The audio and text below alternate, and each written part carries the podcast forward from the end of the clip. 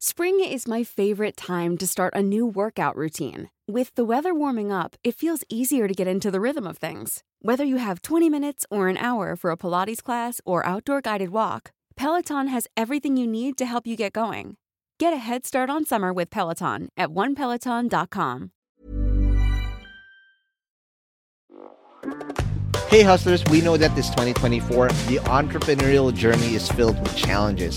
An often overlooked aspect is the time consuming task of processing payroll and managing government requirements. And did you know that the average admin spends a whopping 50 hours per month dealing with just government compliance? That's time you could be spending on growing your business, or let's be honest, taking a well deserved break.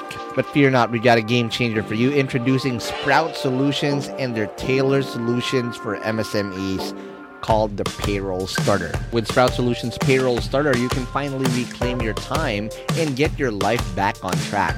Say goodbye to the stress of remembering tax dates or worrying about missed payroll runs. This bundle is designed to make your life easier and your business more efficient. And here's the best part the cost starts just at 5,000 pesos per month for businesses with up to 10 employees. Yep, you heard that right. That's just 5,000 pesos per month. So why spend another minute drowning in payroll paperwork when Sprout can revolutionize the way you manage your payroll and government requirements? Take the first step towards a more efficient business today.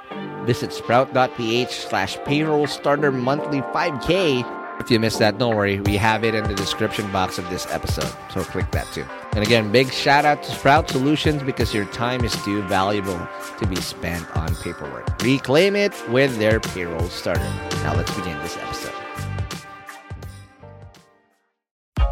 The Hustle Share podcast is brought to you by PDAX. PDAX is a homegrown cryptocurrency exchange that offers the best rates among local cryptocurrency exchanges.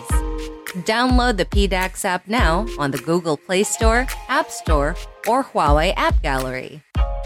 Start trading Bitcoin, Ethereum, and other cryptocurrencies for as low as 50 pesos by signing up on podlink.co slash hustlesharepdax.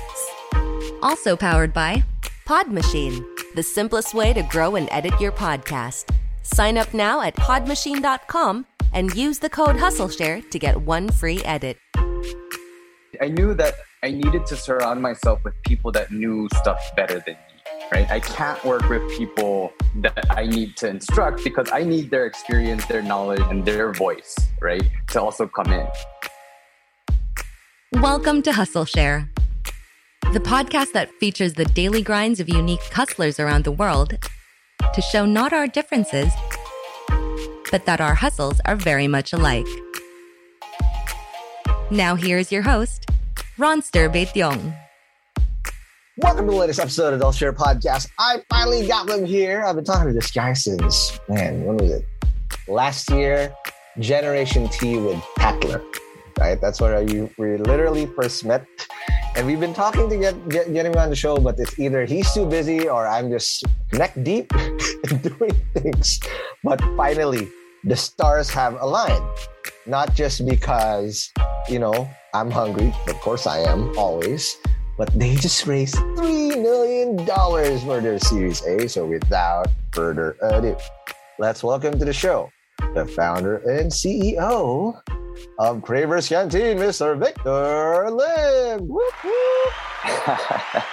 Hey, hey. Yeah, I mean, thanks so much for having me on the show. I've been, uh, you know, dying to, to come on, as you said. So I'm, I'm happy we have the chance now to, to talk.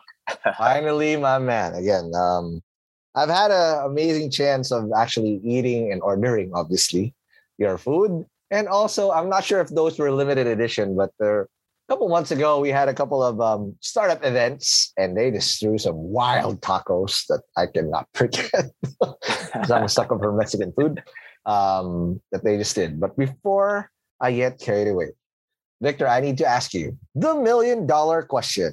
Victor, what's your hustle? uh, yeah, so you know we run uh, a, a, cloud kitchen here in the Philippines called Cravers Canteen.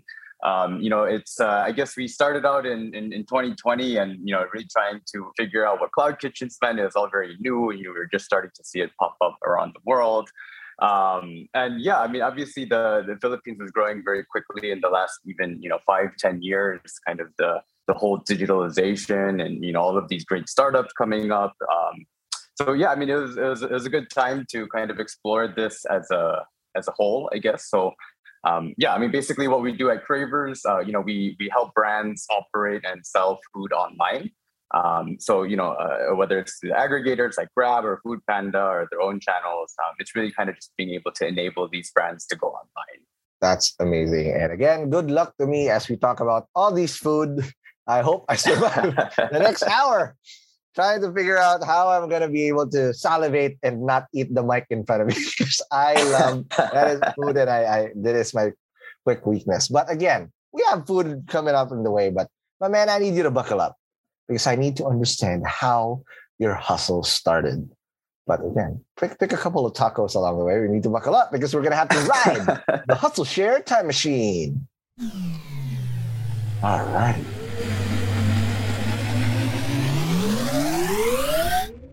There you go. Again, um, we are all the way back. But before we talk about Cravers, I've been stalking you on LinkedIn for a couple days now to understand how y'all grew up, right? But I want to know your origin story, how you were influenced to be an entrepreneur or what your early hustles growing up.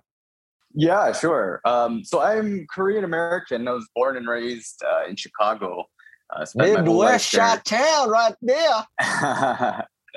yeah, so a uh, drastic change compared in the in the weather. Um, so you know, that's definitely been one of the harder parts coming here. Yes, um, windy city to just heat on heat on heat. uh, yeah, I mean, but uh, yeah. So I guess um, you know when I was at school, I was studying you know marketing, international business management. I always knew that I was going to leave the states. Um, you know, and kind of explore opportunities around the world. Uh, no specific intentions at the time, just to get out, right?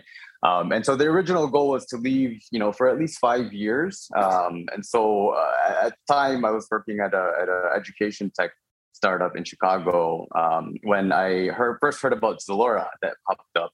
Uh, and so I was uh, actually part of the early team there in Zalora. That was the first time that I had left um, the country, but I was in Indonesia, not here in the Philippines. Apa kabar um, right there. yeah, so I was there for a couple of years. Um, you know, and, and so that was, I guess, well, yeah, my first startup was an education tech startup that I, you know was while I was still in school, um, which did okay. Ended up with a small acquisition.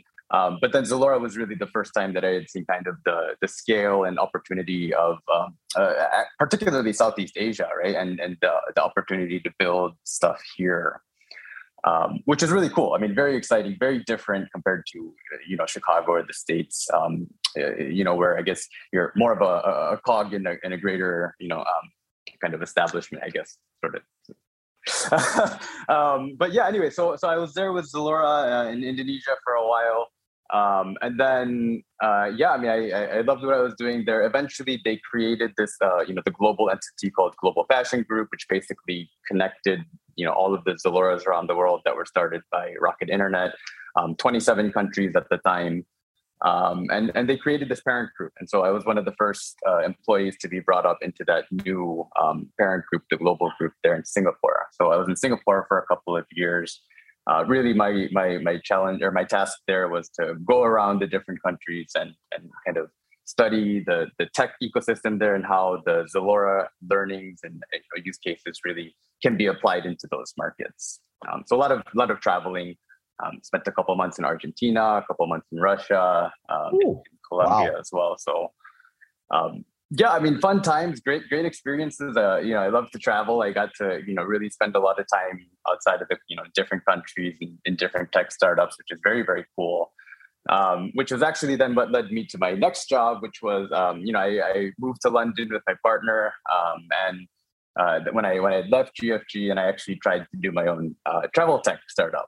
Um, oh, wow. So I, we were there in London. I had founded my first company there um, you know, to combine all my passions and you know all of those different things. Um, so yeah, I was there in London for a couple of years. Uh, pretty pretty cool, pretty fun. Um, but you know, not necessarily the greatest place or the easiest place to to build a startup. Um, you know, loved my time there, but uh, you know, uh, you know, they say every great entrepreneur has a couple of you know missed notches in their belt. So you know, that was my my missed notch, let's say. Um, but all worked out which is then how I ended up here in the Philippines. Um, you know, after after my time there in London, uh, we're actually originally I was with Coins.ph, um, you know, for for for about a year or so uh, until I left that to do the um, this Cravers Canteen, uh, which is then the second startup now that I have founded.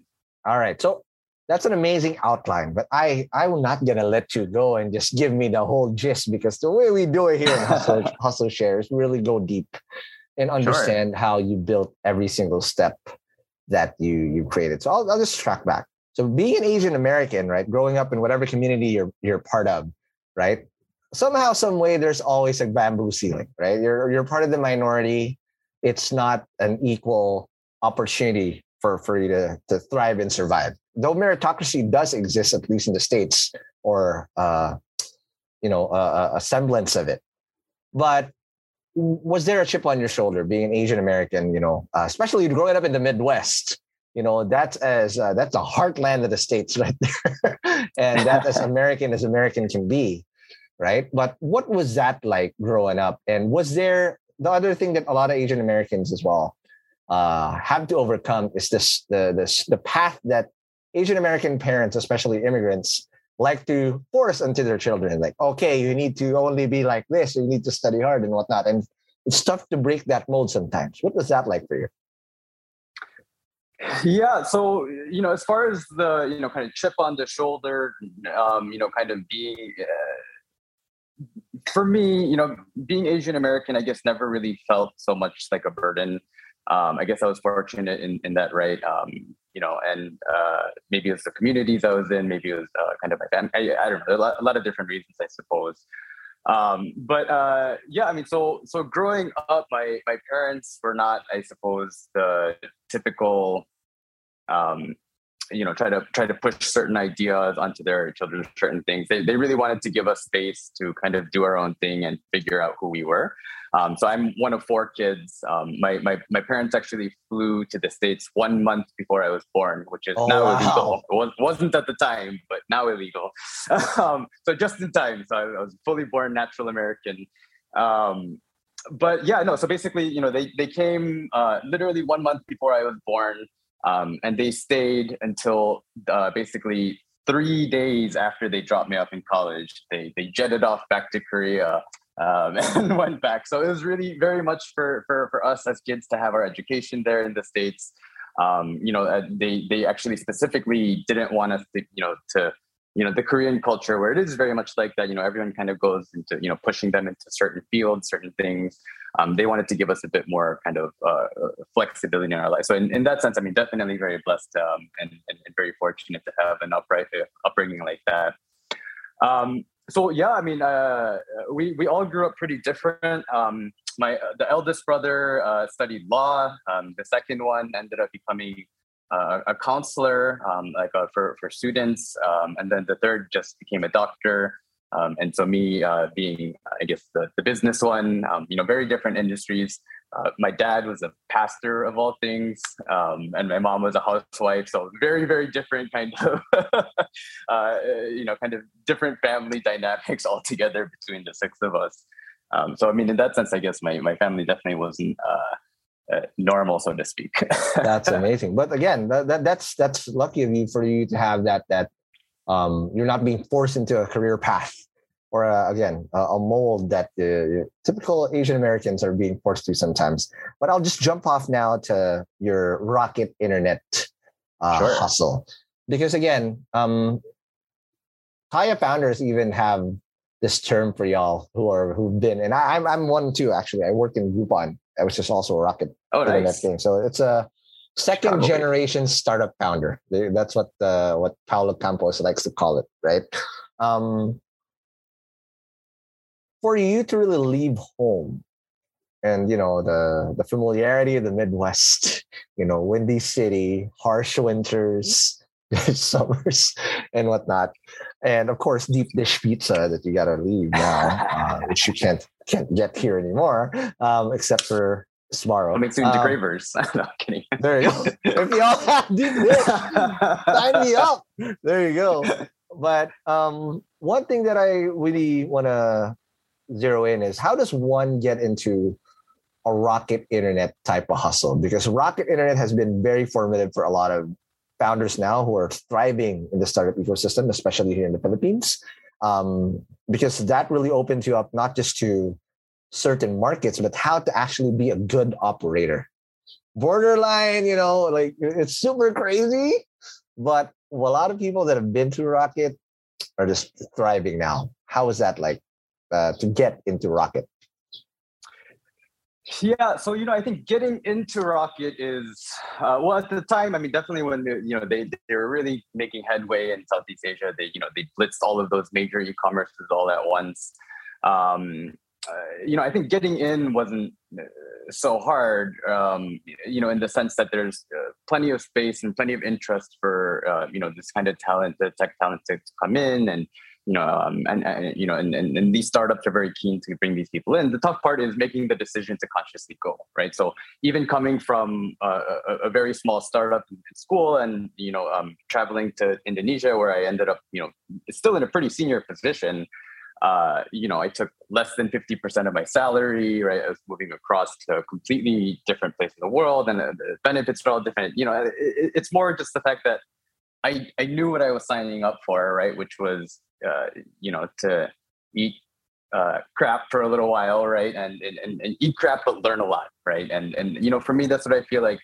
Really, anyone who survived the early years, I mean, even now, maybe uh, who really survived the rocket years, uh, has been through that, right? They understand that you know it, it's not easy. You have to do everything brick by brick. You have to swallow some crap sometimes to to to get to where you need to go, right?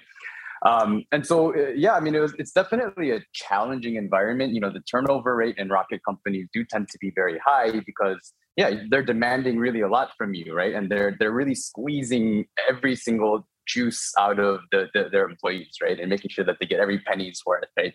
Um, but somehow that that really makes you stronger, right? That makes you uh, it makes you appreciate it because you can see the growth of the company. You can have this impact right? And if you can swallow the fact that you're going to live broke for a couple of years, right, while you you know sort these things out and get these experiences, then you know worth it, right? Um, to to be able to jumpstart and and to be able to do you know pretty big things um, and and have the opportunity to shine, right? They'll, they'll give you plenty of that, right? Um, uh, yeah, so I mean, it's, it's, it's the way I see it is really like a, a very tough boot camp, right. Right. Absolutely. And again that's that's that's what entrepreneurs are built out of right? We, we we weren't you know we weren't born we were built out of fire and a lot of failure and a lot of hustling. So a lot of the kids sometimes right now think that things are going to be given to them. And man i don't even understand it. I don't know if you ever heard of this. Um there's even this thing called the anti-hustle culture now. It's like the fuck is that even? what are you expecting to achieve in life if you know at an early stage all you're talking about are boundaries right? You got to learn how to push yourself to the limit and that's what i want to find out from you. From traveling from freaking indonesia to buenos aires and in, in, in argentina to colombia to russia and whatnot what did you learn about yourself as you push yourself to those limits that you still carry with yourself now? Because those are formative years and borderline abusive towards yourself.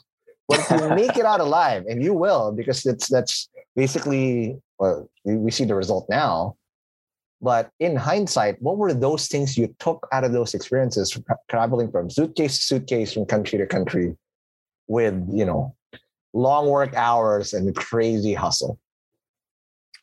Yeah, so you know, I guess for me, less the travel aspect. For me, I mean, I even when I was traveling and working in Buenos Aires, I still had to work Singapore hours. I still had to oh, wow, you know, deal with worse. all of these crazy, crazy projects, right? Um, eh, eh, you know, so the traveling aspect, despite all of that, despite all of those challenges, it was never a problem for me because I, you know, it was really what I love to do, and it's really, you know, it was really a passion thing, and you know, I can't complain while I'm sitting there in Buenos Aires having the best steak of my life, right? right. So, um, uh, you know, that that part was less, I think, what what kind of spurred things for me. But really, I think that the number one thing, and I think this is always something that I had a, a mentality about. Maybe it's the American in me, and um, you know, I guess they always kind of push this where uh, in my head, I always ask whenever I meet people, right? And and I, I, try to ask, well, okay, what makes this person better than me, right? And um, and if they are better than me, then what am I lacking? How do I get up to that point, right? And so um, we're in the sense where it's more like a I never wanted to be in the bottom, I, I, the in the 90 90 percentile. I've always wanted to push myself to be in the top whatever percentile. So whenever I'm you know with a group of people, I've always questioned, okay, how do I how do I make myself um a, a, you know better in different rights to be able to get up into that upper percentile, right? And so I, I, I think that was really more what spurred me, and and being the then when I got into Rocket, when I was able to get direct exposure to you know managing directors and CEOs, group level, right? Um, I would still ask those questions, right? I would still ask, okay, well, what makes me different from the group CEO that has, you know, X amount of years coming from McKinsey and, you know, all of these like, you know, Harvard Business School and, and all of these things, right? Even if they have the credibility, even if they have the background, the experience that I don't have, right? Still, the question that I would say is, okay, well, how do I get to the level as quickly as possible? Like, what really makes me different from them, right? And most of the time, right? I mean, if it really is someone I mean, there are really some people that you'll keep asking that question and you'll keep saying, well, I'm still short. I'm still short. And those right. are the people that you really want to spend a lot of time with, right? Exactly. Um, and so, uh, you know, pe- people, I mean, specifically, like one person that comes to my mind when I think about that are people like Paulo Campos, right? Like if you've ever spent time with him, really, it's there's always something that he has to contribute, right? Regardless of whatever level you're talking about, he really, you know, just kind of pushes you to become a better version, right? And I think that's really important to be surrounded by people like that, to be able to Correct. have that right? Um, so, so Rocket was very cool for me because I got that exposure, right? I got to interact with really some of the best of the best of the best, right? People that went on to to establish, you know, pretty pretty awesome global things. Um, one of my other direct, um, you know, or one of my other bosses before, Magnus Grimeland, now he's you know the the founder and CEO of Antler, which is in however many countries building ventures, and you know, I mean, so so it's it, it, they. It, really like there's really awesome great people that are coming out of these companies and I think as an employee, regardless of how old you are, regardless of your experience, if you have that type of exposure, you should just take advantage of it, right? Ask questions, challenge them, right? Challenge what they're saying. You don't always have to agree with them. And when you disagree with them, right, most often they'll say, no, but here's why. Here's why, basically, why they're right, right? And and, and they need to be able to defend it. They, they can defend it right? And that's how you learn right? But if you always kind of just take things at face value and say, okay, well, okay, that's it. Okay, I'm doing it because I'm being told to do it, then yeah, I mean, it's hard to grow. Exactly. Right? So for me, I, I, was very stubborn, right, in the sense that if I disagreed with you, I would I would let you know, right, regardless of whoever it was, regardless of how senior they were at the time, right, or how junior I was at the time, right. So uh, having that kind of uh, balls and you know no no fear type of thing, I think is um, a bit more American trait than it yeah. would be, I guess, native in, in Filipinos. But um, yeah, I, uh, you know, those different kind of things, those different um, exposures, definitely, you know, push me to do more. Right. Absolutely, and and you're absolutely correct. Because at the end of the day, you want to be punching always above your weight class because if you surround yep, yourself absolutely. with people who are just at your same level and man the number says it all right you're the average of the five people you spend the most time with if you're going to be taking in input and spend a lot of time with people who are not even making you better in your career and if you really have you know uh, serious desires to be successful in life you have to take those sacrifices to really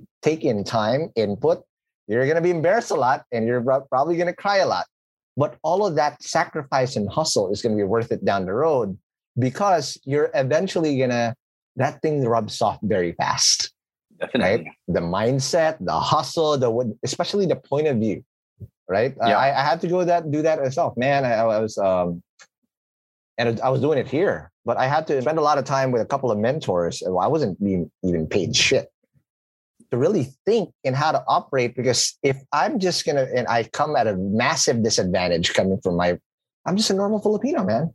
I didn't. I didn't have international thing. I remember we are low middle class but I had to give myself an edge. Was it easy? No, I wasn't even getting paid probably, right?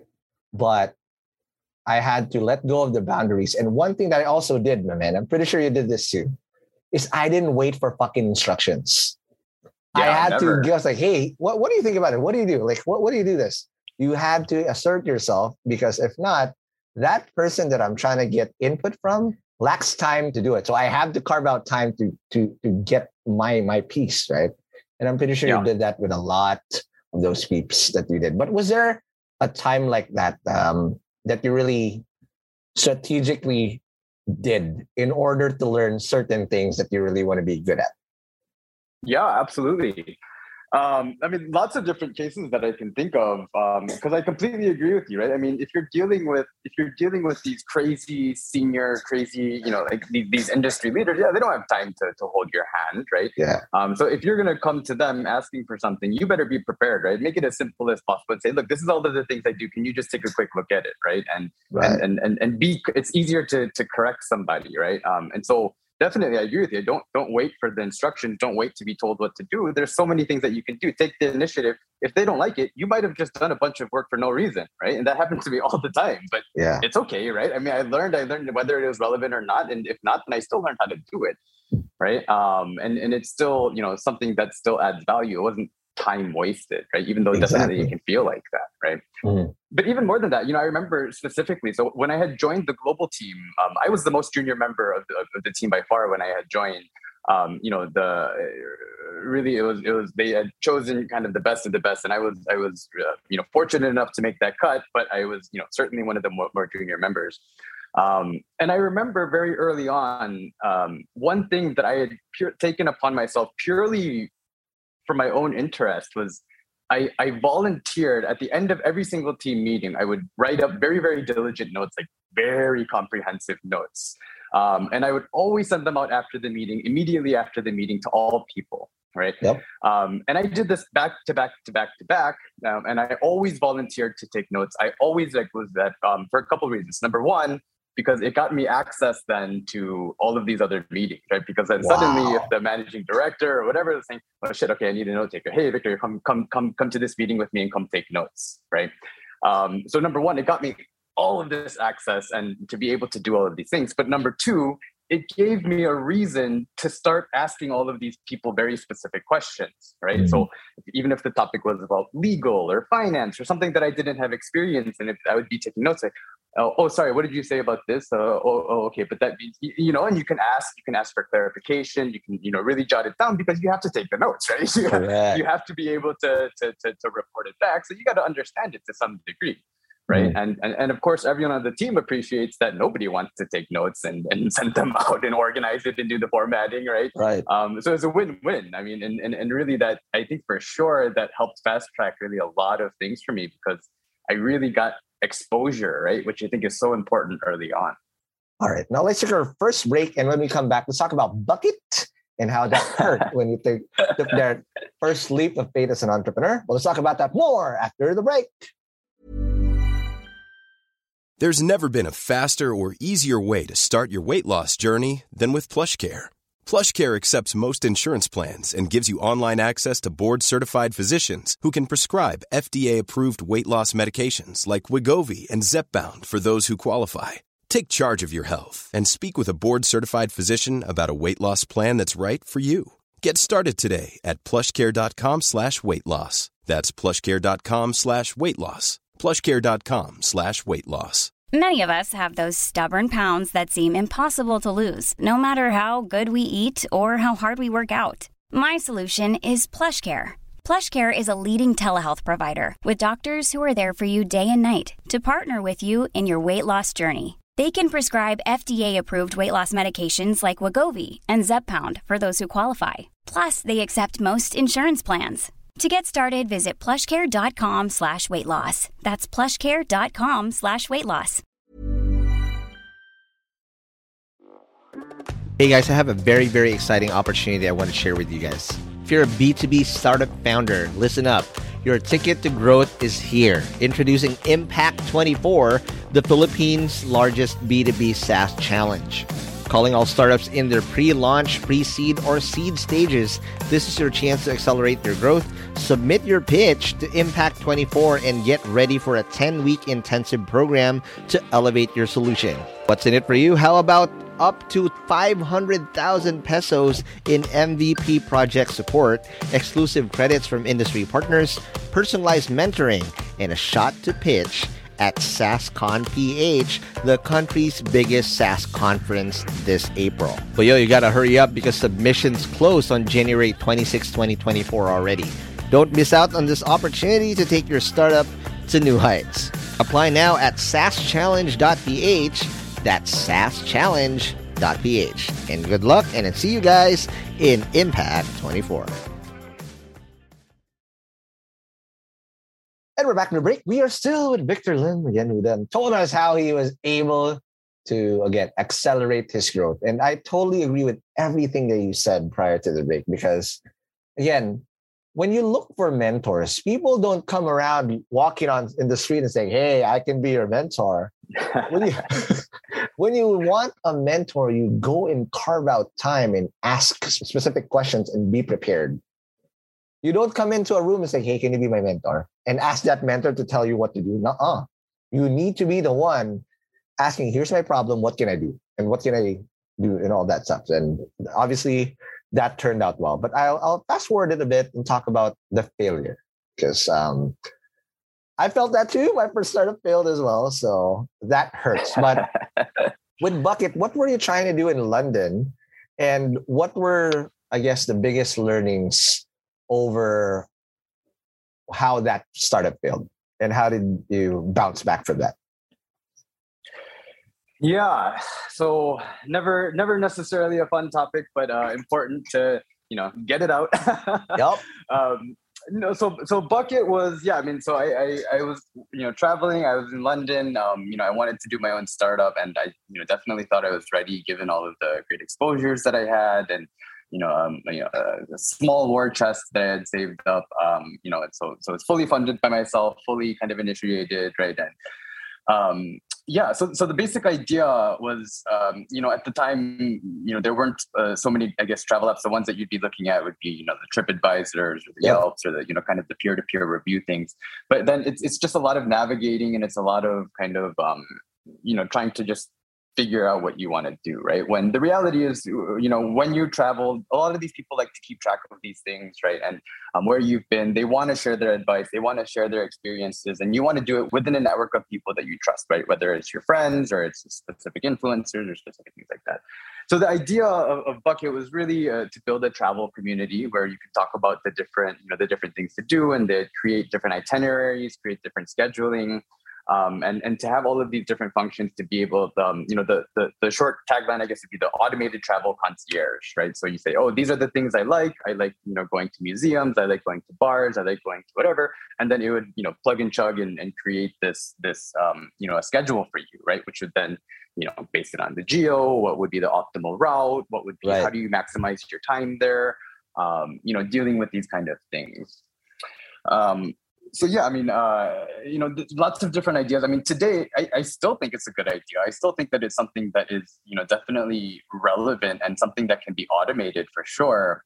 But you know, I guess so. You know, going into what you had asked about, yeah. So you know, I guess the the biggest mistake that I had made though was planning too big. And I know that sounds silly, but really, you can't build a startup without going brick by brick, right? I was trying to build a mansion. And so I had built a blueprint for a mansion, right? And and you can't do that. You build one room first, right? And and you create value for the customers. You got to keep yourself afloat. You got to keep yourself alive, right? Every step counts. And so yes, I had, you know, I, I basically I had spent so much time planning the algorithm planning like the, the the future planning how the automations would happen and things like that. And i was planning these blueprints when i didn't even have the basic pieces yet right? Where i was just thinking oh okay well i'm going to do this anyways. I, I might as well build the foundations for it right? Um, and that was very arrogant of me right? I guess I, I was assuming i would survive you know three four years or you know however long that a startup would need um, without first really understanding and answering the question okay well what are you doing for customers today right?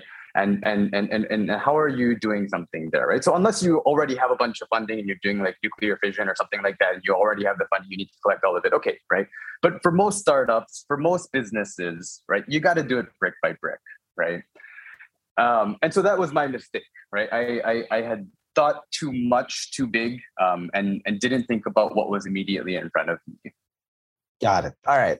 Now, obviously, I know how that feels. I can empathize in so many levels when you had to to really let let go. But this is also the hardest part, bouncing back from the failure.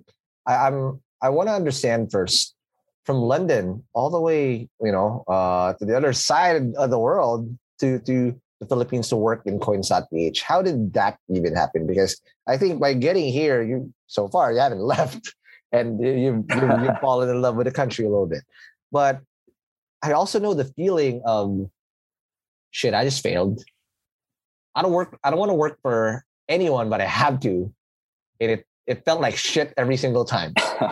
right but you gotta you gotta deliver right and you know somehow you're gonna get your flow back but what was that like uh you know finding coins and you know slogging through those first few days or weeks where you're trying to mend your ego and you're hustling heart as you to try to deliver value to the companies you work for now yeah, well, you know, I, I, can't say that my ego has been fully mended by that. You know, oh, wow. Uh, never, no, that's true. No, it never leaves. It, it never leaves. Right. But necessary, right? And and you know, I, even even going back before Bucket, even thinking about my my previous companies and things like, yeah, there are there are things that I look back on and I you know still cringe, right? Yeah. like, I, I took shots I that, that missed. yeah, exactly. Like I definitely did not hit all of my shots, and so right. Um, no, for sure, it, it was. Um, it sucks, right? Especially because it was all my own money and my, my, my own savings and everything like that. And of course, nobody wants to see their company go down. And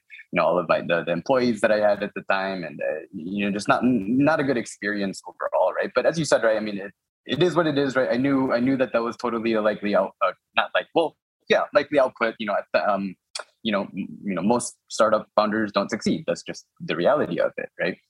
Um, so you know i knew that going in so as bruised as my ego was you know it, it, it's okay right you you go back on you get back on the horse and you find the next big thing right so um yeah so I, I, I came back to the philippines. So when i was uh, you know london was great. I, again i loved it. I loved the the country. I loved the city.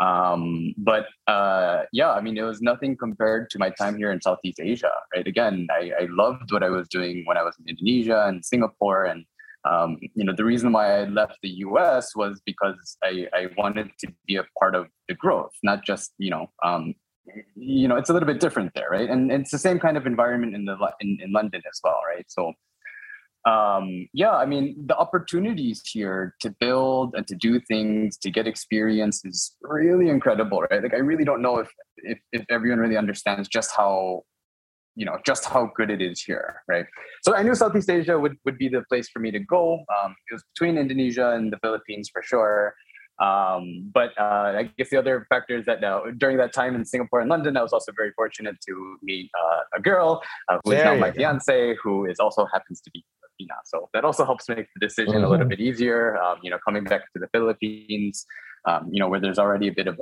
a, a, a, community and you know mentors that I had already you know been looking up to at the time. Got it. Perfect.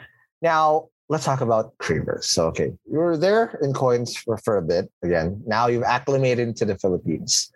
Well, why? What made you push and now try it again?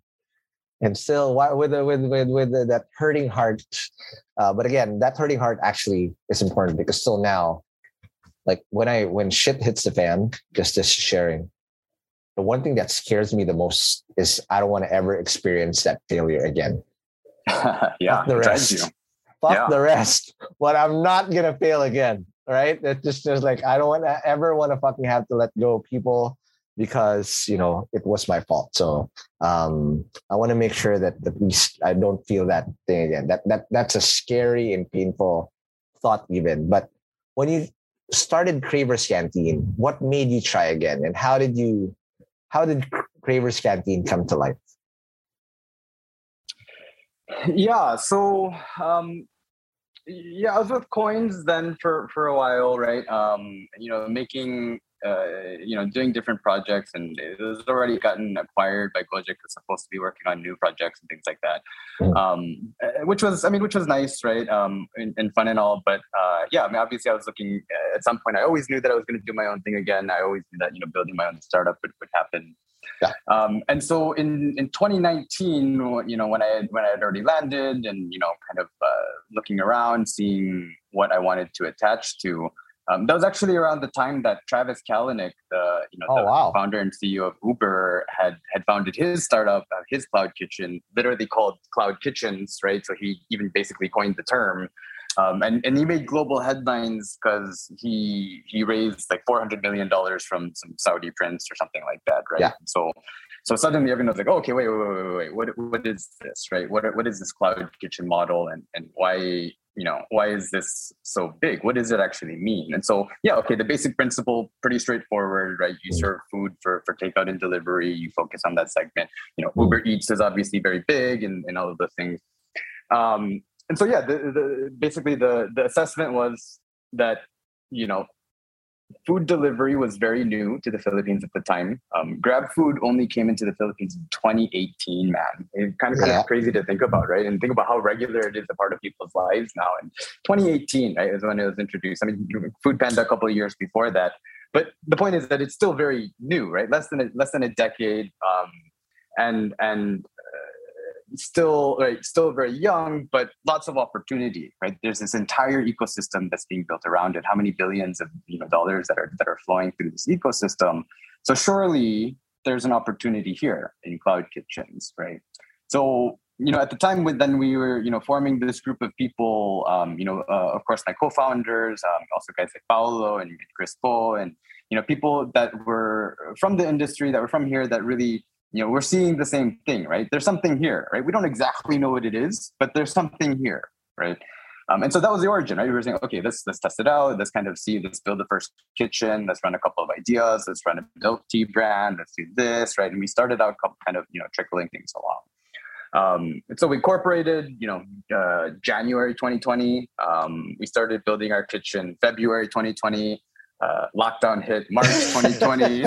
oh, so so our Wow. construction unfortunately wasn't finished so we couldn't Ah. actually get open until a couple of months later Right. right. but when the lockdowns hit and you know we and i realized like well shit this is here to stay this is not leaving Yep. anytime soon right it Yep. was i mean that was every signal right that um Mm. yeah i mean coins is great i, I loved working with you know ron is uh, really incredible entrepreneur and you know another uh, great mentor to many i know and so um you know as, as great as that was really that was the decision right? Um covid lockdowns okay cloud kitchens this is, this is it right? So um you know that was when you know both me and, and my other co-founder vic had you know left our full-time duties at our other companies and um, started working on Cravers right? So Nice.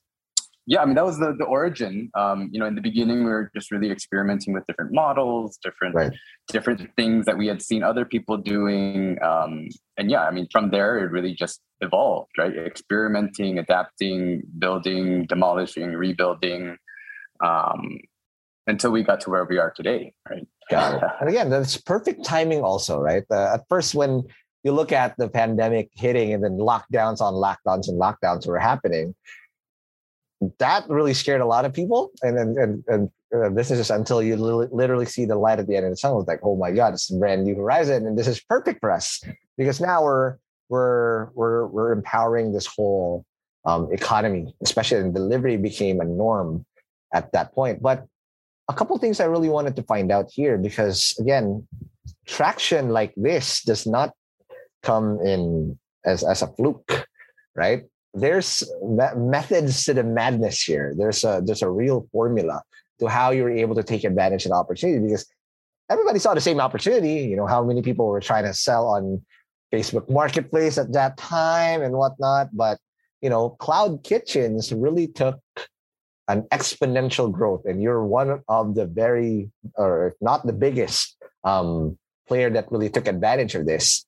What led to that growth and being able to take advantage of that opportunity? Because everybody saw that opportunity, but it's very few that actually thrived in it that are still actually thriving now. What were those things you did right uh, at the very start? Yeah. So, you know, I wish I could take credit for that. Um, but definitely it's, uh, you know, the broader group, my co-founders, um, you know, the, the founding partners, all of us, you know, couldn't happen without really the, the people that we had brought on. Yeah. Um, so, you know, kind of tying back to what we were talking about earlier, where, you know, you always want to ask this question, well, what makes me different from them? Right. What makes Right. me, why, why can't I be just like that? Um, and so when I when I had joined um, and, and, and met these great people, and literally, I mean, the guys on our board, we're talking about Paulo Campos, Chris Po, you know, the chairman of Cent- Century, Shakey's, um, you know, Lance Gokongwei, Brian Khoo, and you, you like big wigs, right? These are guys that have already built some of the biggest companies here in the Philippines. And so uh, obviously it's an honor to be working with them and to be in that same atmosphere and to push myself to ask, I, even today, right? I'm still constantly asking, okay, well, what makes me different from them? How do I get a little bit better? How do I get a little bit better? But as much as I hold that mentality towards them, what makes them really great is that they still do the same thing, right? They still push themselves in that exact same way. And so I remember one of our very early discussions, we were talking with Chris and um, uh, uh, about what our plans were and stuff. And um, you know, for me, I was just thinking, okay, cloud kitchen, let's make, you know, let's make a few bucks and let's, you know, let's figure out what this is. But he was saying, oh, well, why don't we why can't we be the next Jollibee? Why can't we build, you know, like what, what's stopping us from doing this? Like why why can't we do this? Right? Why can't and and, and so was, for them it was like a no-brainer. It's like, okay, well look, we've seen other people do it. They've seen the best of the best of the best, right? Um, and and to them, they're asking that same question. Well, why can't we also do that? Right. And and for me, that was such a shock, right? I was thinking, like, oh my God, how am I supposed to compete? Like, you know, like, how are you going to ask me to compete with these? It, you know, it's very humbling, but to them, it was a no brainer, right? And and so that I think is really why I why we were so fortunate because like yeah i mean they they see these things they see what we could be they dream even bigger right um than, than i could have and, and then now it's my job just to say okay all right fuck it we can do Let's it do right? it so so my job is just to keep up right to, Right. to, to keep up with these guys um you know know they say something okay do it as fast as you can because you know every minute every piece of advice is gold right and Absolutely. and and, and i i've learned to appreciate that and Mm. um yeah i mean they push me to be better other people push them to be better and you know it, it and, and that's really i think what makes and breaks you know great businessmen great businesswomen right Correct. And if you have access to that type of network, I don't care where you are, what you do. Man, it's not every day. You'll never, these are once in a lifetime opportunities that you have Definitely. access to that network. I don't care how hard it is, you stay. Because Yeah. when you stay and really tough it out, eventually that thing again has a trickle down effect and will rub off on you. But you cannot do it alone. So, Vic, what did you uh, do with with uh, with your team and how you made sure that whatever was thought of during those intense meetings or you know those those those big dreams come to fruition how did you surround yourself with the right co-founders and the right team to really execute and then do this fast? Yeah um so learning experience for sure. Um because you know i guess in my previous startups or whatever i was hiring people that were uh, generally more junior than me right? Generally people that that i could you know give them very specific instructions and tell them what to do and these things. But in this space right i mean i don't come from a food background right? And we're running as much as we are you know trying to be a tech company and and developing these systems and these other you know all of these things at the end of the day we're still very much a food company right? Um and so yeah i mean i need i knew that i needed to surround myself with people that knew stuff better than me right? I can't work with people that i need to instruct because i need their experience i need their knowledge right and and, and their voice right to also come in. Um and then from there right the other so so we had worked with a lot of different people. We had worked with a lot of different kind of personas from all of the different you know food groups all of the different e-commerces that we're trying to really collect. And and what i had realized was that we can't just hire people that come from food right just as much as i didn't come from food it helps to have people that come from these different experiences that come from these other backgrounds that have they're bringing in their unique perspectives and challenging mo- most importantly for me challenging each other right? Um so so the, even between the three co-founders right? So so Eric Dee um, you know president of the Foodee group obviously comes from the food background. Uh, myself coming from the tech background and our third co-founder vic um, uh, really comes from the finance background uh, very very different backgrounds very very different experiences. Um, all of us are certainly alphas right? We all butt heads and but in a, in a healthy way right? It has to be in a healthy way. It has to be in a way that we're challenging each other and pushing each other. Don't accept anything for face value right? Um and so yeah i mean that that that helps a lot um, and then we very much instill that in all of our employees right all of our managers even down to the junior levels i tell I- interview every single person that we hire right every single person that we hire i talk to and and the reason is because i want to make sure that they fit right that they're that they understand what they're signing up for. They're not signing up to work in a Jollibee. They're not signing up to work, um, you, you know, in any traditional business. Not only is it a startup, but also I'm like I tell them right away, I'm going to push you harder than you've ever been pushed. Like you better Mhm. be. It's the prepared for that. rocket You better- in you, my man. Definitely, That's how I operate too. right? uh, That's how I operate as well. uh, yeah so so so as much as i tell them that I, you know i also make sure i let them know like look if you disagree with me i fully expect you to disagree with me to my face right and and and, and I, I don't want them to be afraid and I, and I, and I you know try to we try to create that space where you know people can really speak their minds and things like that because i think I, I think that it's important really not just for our own growth but also for the growth of our team. You know the more you disagree the more they learn the more they learn the more you get in sync right? Um so yeah i mean healthy healthy um what would be the correct term for this? Uh i don't know healthy Not even conflict, yeah, it's, it's it's those um, it's those little battles that really bring out the best. Because as long as you're on the same north star, right? If you're looking for at the same north star, these little squabbles are not really because most fights in a corporate setting would be like, "Hey, I'm trying to do this because I'm, I'm trying to prove that I'm better than you," right? Which is not because if you have the same objective, you're trying to get uh, to the best way to get there. As you're trying to build the ladder or the the vessel that will get you to the same north star. And it doesn't matter if you're a CEO or a co-founder and whatnot, or a, a new uh, uh, an employee that just recently got hired.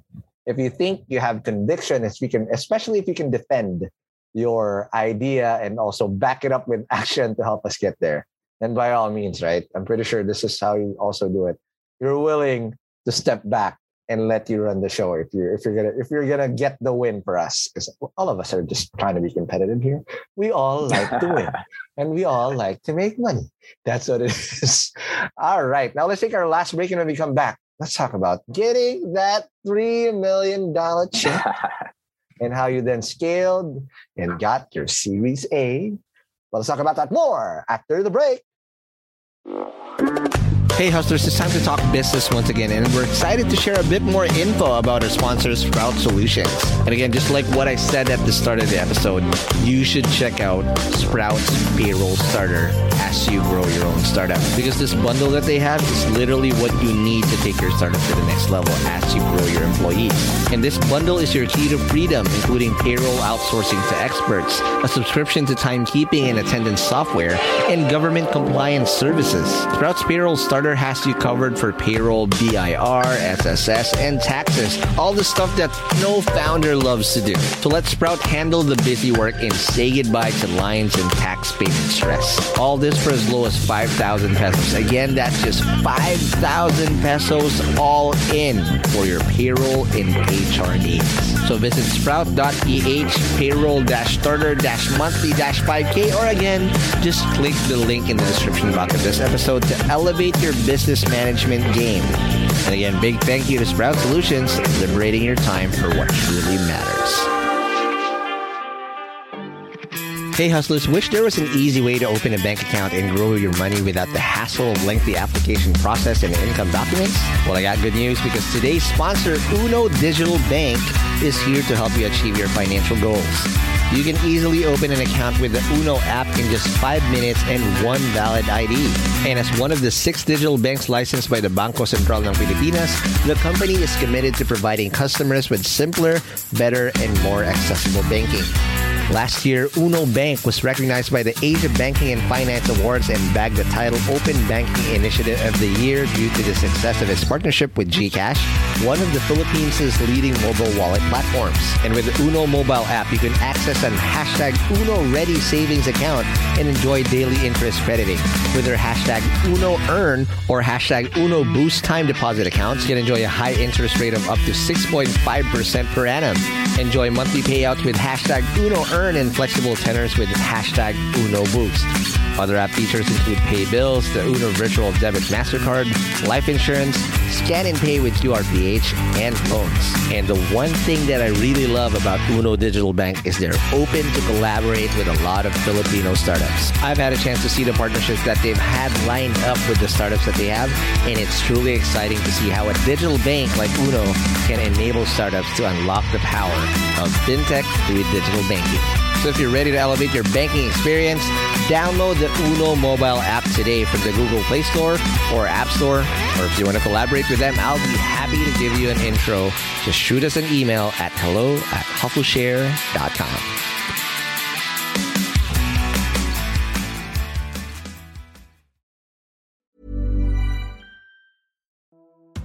Hey hustlers, I hope you're having a great 2024 so far. As you know, a lot of startups had a very challenging 2023, and hopefully things are going to do better this year for a lot of us. Not just because it's the year of the dragon, but also because our sponsor Dragon Pay is here to help your startups process payments in the most efficient way. Established in 2010, Dragon Pay empowers businesses of all sizes to accept and disburse payments through secure and convenient channels, giving your customers the flexibility to choose the payment method that suits them best. With over 85 partner channels, 35,000 partner branches nationwide, including QRPH, e wallets, crypto, buy now, pay later, and many more. They also process an astonishing 15 million transactions processed globally each month. DragonPay is your trusted choice for online payments. And here's something to show you how legit DragonPay is. Dragon Pay was named FinTech of the Year at last year's Philippine FinTech Festival in 2023. So let's make 2024 extra prosperous for you and your startup in this year of the Dragon. For more details, head on over to dragonpay.ph. That's dragonpay.ph. Trust the pioneer, trust DragonPay.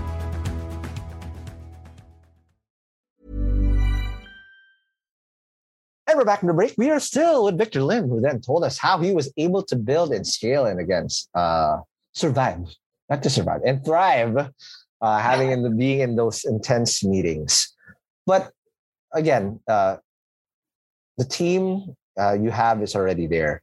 But again, the team, regardless of how good the team is, if you don't know how to operate properly, right? You this ain't gonna work, especially during a pandemic where there's so many question marks out there and things just change uh, as well. But walk me through these first little wins that you got right off the bat that allowed you to really gain that specific traction, whatever metrics you were trying to hit. Yeah, sure. So, um, you know, I guess early on, uh, you know, creating food, being able to pump it out of a kitchen. Okay, sure. There's a business in there, and and you know, there's some money to be made there for sure. Um, but of course, not what we, you know, not exactly what we wanted to be doing in the long run, right? We didn't want to just be building food for the rest of forever, right? We, you know, really wanted to kind of think about how are we using and understanding the cloud kitchen model um, you know, uh, for for the long term, right? What does it actually mean for us, but for the ecosystem as a whole, right? And then, of course, yes, first and foremost for us, because that's how we make money into the greater ecosystem. Then we're we're right. The question is is no longer about us just being another player, but then how big of a slice of the pie can we have, right? Um, and so that's why we always wanted to think about things in the perspective of how are we, where are we going to be in a few years from now? How are we going to embed ourselves there? Right. And so, yeah, we were thinking big, we were thinking about uh, the, ahead of those steps. Right. But unlike my time at Bucket, from day one, we all already asking, okay, well, how do we make money today? Right. So, what are the things that we can do today? How do we focus on getting the food out? How do we focus on reaching customers, showing that traction, showing this proof of concept? right when you're when you're first starting out no matter who you are no matter what your startup is you got to show proof of concept right that's the very very basic first step right? So uh, you know early on we were uh, of course we you know had to send a lot of food to a lot of people give away free food have people try right? Just get people to know about it get people to talk about it give us their advice tell us what they want uh, you know who doesn't love being a food critic right? We send food to where was i during these times what the hell? Right? We had like a whole list and everything right? Oh so people, people were just getting all of this food and wow. um but I mean, so so it helped, right? And and to this day, those people are you know like uh, loyal ambassadors, right? And they, they're so happy because also they saw our growth, right? From from the time that we were cooking out of these little, you know, the little portable stoves that you buy yep, for like yep. two thousand pesos. That's what we started on, man. Like we didn't like you know separate gas tanks, like trying to like you know R and D in this tiny little kitchen, and you know. um uh, so yeah, I mean, it, it, it's it, from day one we were really figuring out, okay, what do we need to do? How do we make money, right? How do we get proof of concept that people want to buy what we have to put out, right? Um, so that that was a big part of it, yes. Um, and and to understand the baby steps, and obviously, how can we run a large scale cloud kitchen if we aren't the experts in cloud kitchens? Um, so you know, the idea was very much to continue building brands, continue going through this experience, so we can understand all of the pain points, all of the requirements, and the things that we need. Right now, as we were going then, and, and we understood, okay, well, shit, there's a lot of challenges to operating a food brand online right? Which is why as many, you know, as thousands of these different entrepreneurs and food group and, and food, you know, people came up, not everybody was able to win because it's hard. I mean, it's not easy when grab you know they launched 20,000 brands or whatever right and uh, how can you make yourself stand out it's it, even for these larger scale brands right it's it's it's a challenge um and so that's when then we thought okay well here we have this property that's much larger than what we actually need now, what what else can we do, right? And that's where then we took a bit of inspiration from the other cloud kitchen models that we had seen around the world, the Kalanick model, where you know they were dividing up the kitchens into smaller sub kitchens and working with these partner brands, right? Um, and so that's what we did. We said, okay, well, sure, we can cut this kitchen up. We can create a small kitchen here, a small kitchen here, right? We ended up like reinforcing the second floor so we can put more kitchens there, right? And, and, and doing all of these things so we can really try to maximize. It was like this little random house in Kapitolyo that we had found. And we just created all of these rooms, created all of these kitchens. And of course, it was a nightmare. I mean, the first time we did it, of course, there were so many, so many mistakes, right? And, and so many things that went wrong that we built right. and rebuilt. Um, but yeah, I mean, so so so we had done that. We had seen the opportunity that that there was something there that we could explore, um, you know, with these other models. And so then so then the question was, okay, well, who do we bring in? Right. So the very first partner that we had brought in was Tiger Sugar, um, you know, who had done really well and they were expanding. And I'm thirsty. Um, uh, you, know, and so they were a big name. And then, um, you know, we had we had met with several other partners. We had, you know, everybody at the time was saying, okay, well, what the hell is cloud kitchens? What does it mean for my business? How do we get started? Right. And there were really a lot of people asking what it meant. So finding meetings, getting those meetings wasn't the problem, right? As long as we said, hey, we're doing cloud kitchens, we could service you if you if you wanted, right? They would say yes, right? Um, at, at least a meeting, right? So then the question is, how do you close them, right? And and so then that's where this um, yeah, I mean, the question is then, okay, well, how do we, this no-name brand that you know just started, why would mm. any serious brand trust us, right? Mm. Why would anyone build in our kitchens as opposed to you know building their own? What would stop them from building their own, really, right? Right.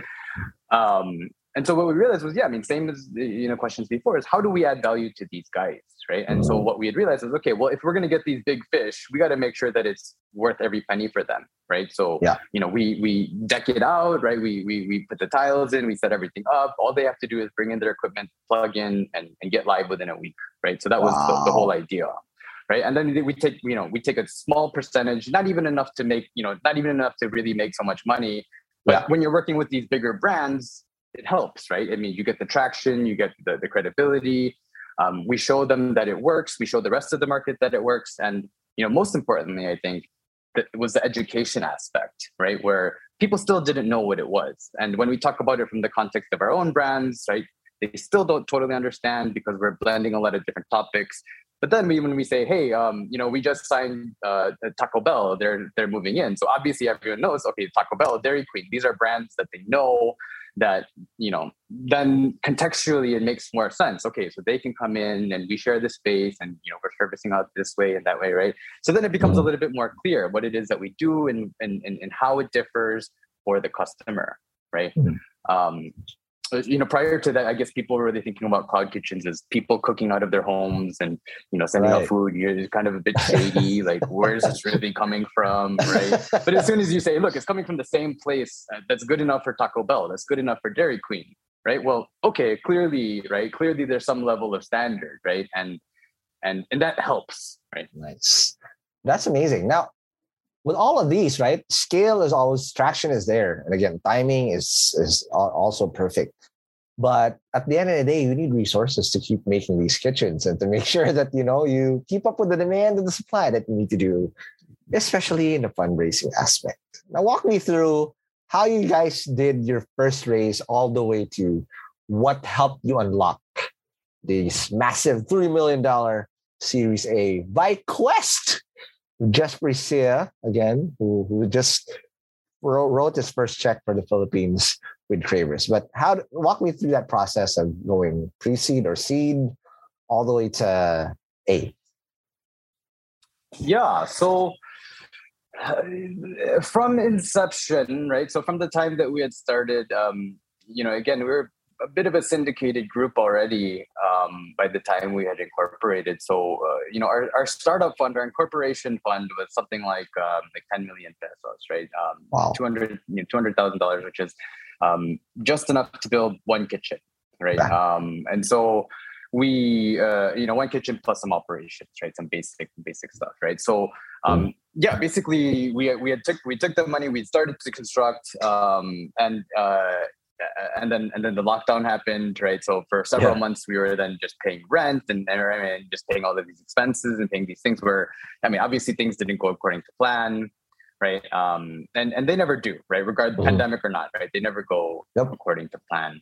Um, but again, so so this before before even asking for any additional money, before asking for anything else, right? It, it, I'm not going to go back and ask them for money if I can't show some sort of progress, right? Some sort of um, you know development in, in in terms of okay well what's next right? What would what would convince them to build the second kitchen right? Yeah. um, and so yeah i mean that's where then we were pumping out food at any given cost right? And um, or, or, not sorry not at any given cost i'm saying growth right? And and doing whatever we had to do right? Hustling to to really be able to to get the product out there to show look people like our burgers. People like our, our sushi people like our food right? And um, you know, we're still figuring things out. But look, this is all the progress we made. These are the things that we've done. Here's the partnerships that we've signed. Um, you know, we've been busy, right? Pandemic hasn't stopped us, right? We we you know we're able to you know these are all the things that we can do despite having our hands tied behind our back, right? Um, and so yeah, I mean, we didn't raise funds after that for for a while until wow. until we were able to get that that first kitchen up, right? And um, you know, first kitchen, obviously, lots of hiccups, lots of different things to do.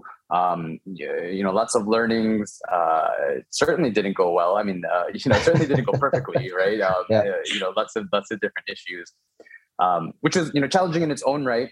Um, and then going from one kitchen to two kitchens was an entirely new set of challenges um, you know, in terms of consistency management, quality, and you know, uh, you know, dealing with so many different things, dealing with these new challenges, right? So going from zero to one is always, you know, one of the hardest challenges, right? Um, one to two is a pretty substantial challenge as well. But then two onwards, then is just a question of, okay, well, how rational are you being with your money? How rational are you being with your growth?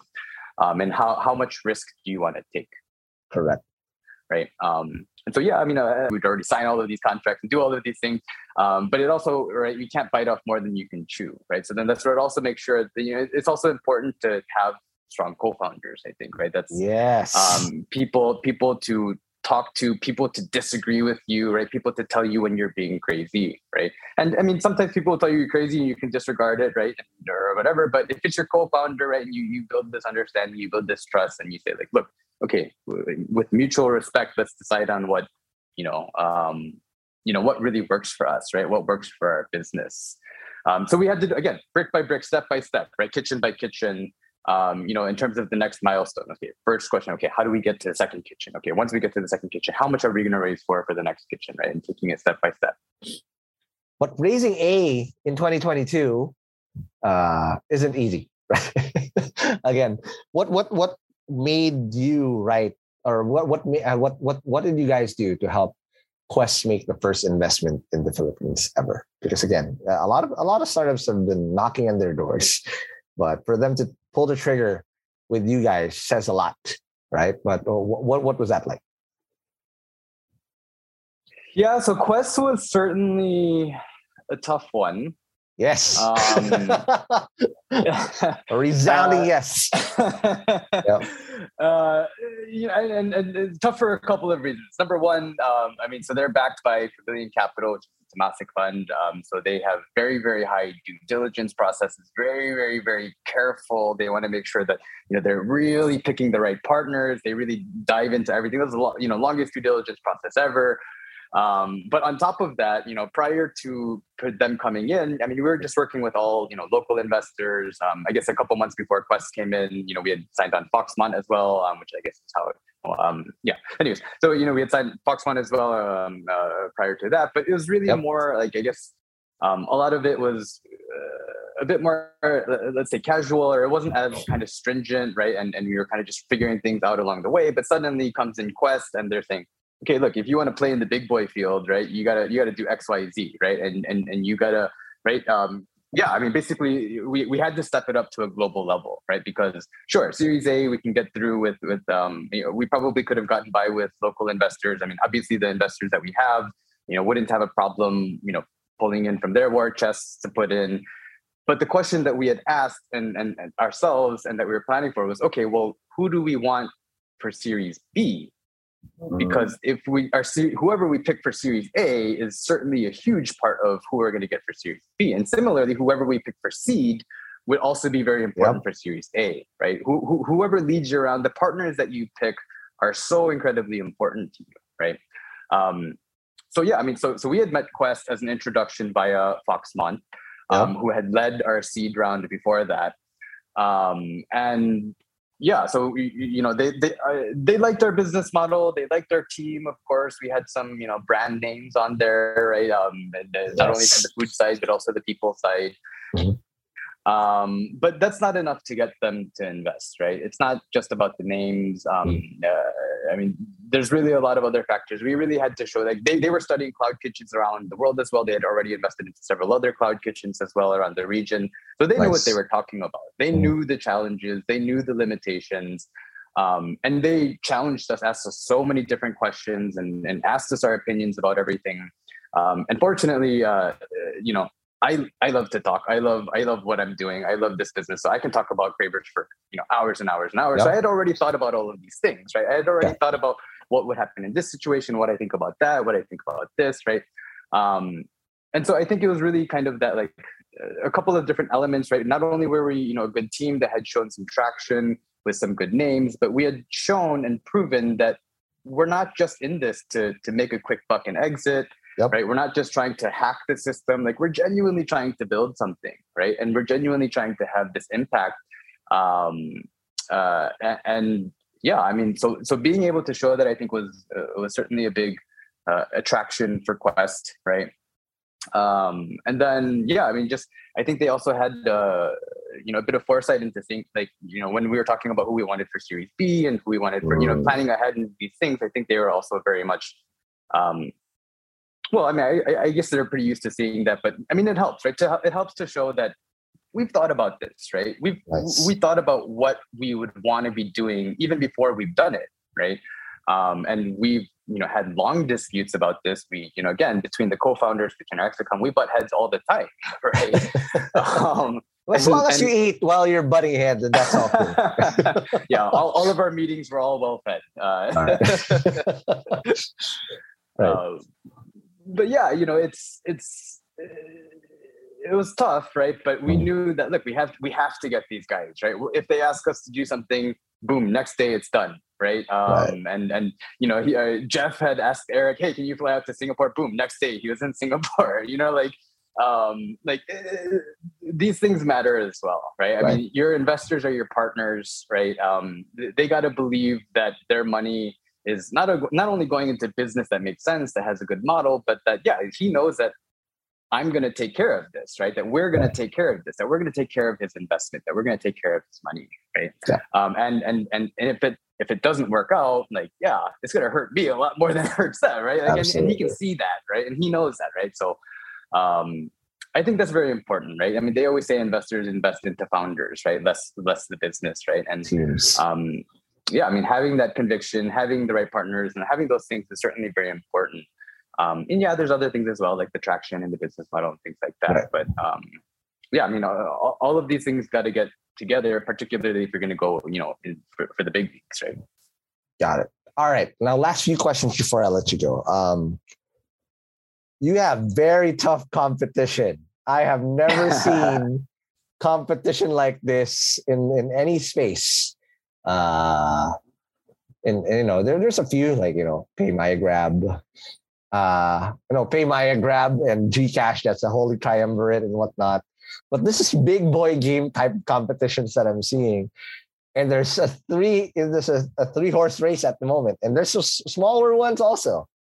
But how do you even operate in such a cutthroat, you know, um, environment or, or sector where all you three are pretty fucking good at what y'all doing, right? so, how do you, uh, from, from your perspective, how do you keep competing and uh, you know being in a position to win? Because unfortunately, this is not zero sum. It's not a winner take all. There's always room for everybody. But I'm pretty yeah. sure at the back of your head, man, I don't want to be number two. I don't want to be number three. I want to be fucking number one, right? How, what are those things you guys do to, to, to you know compete?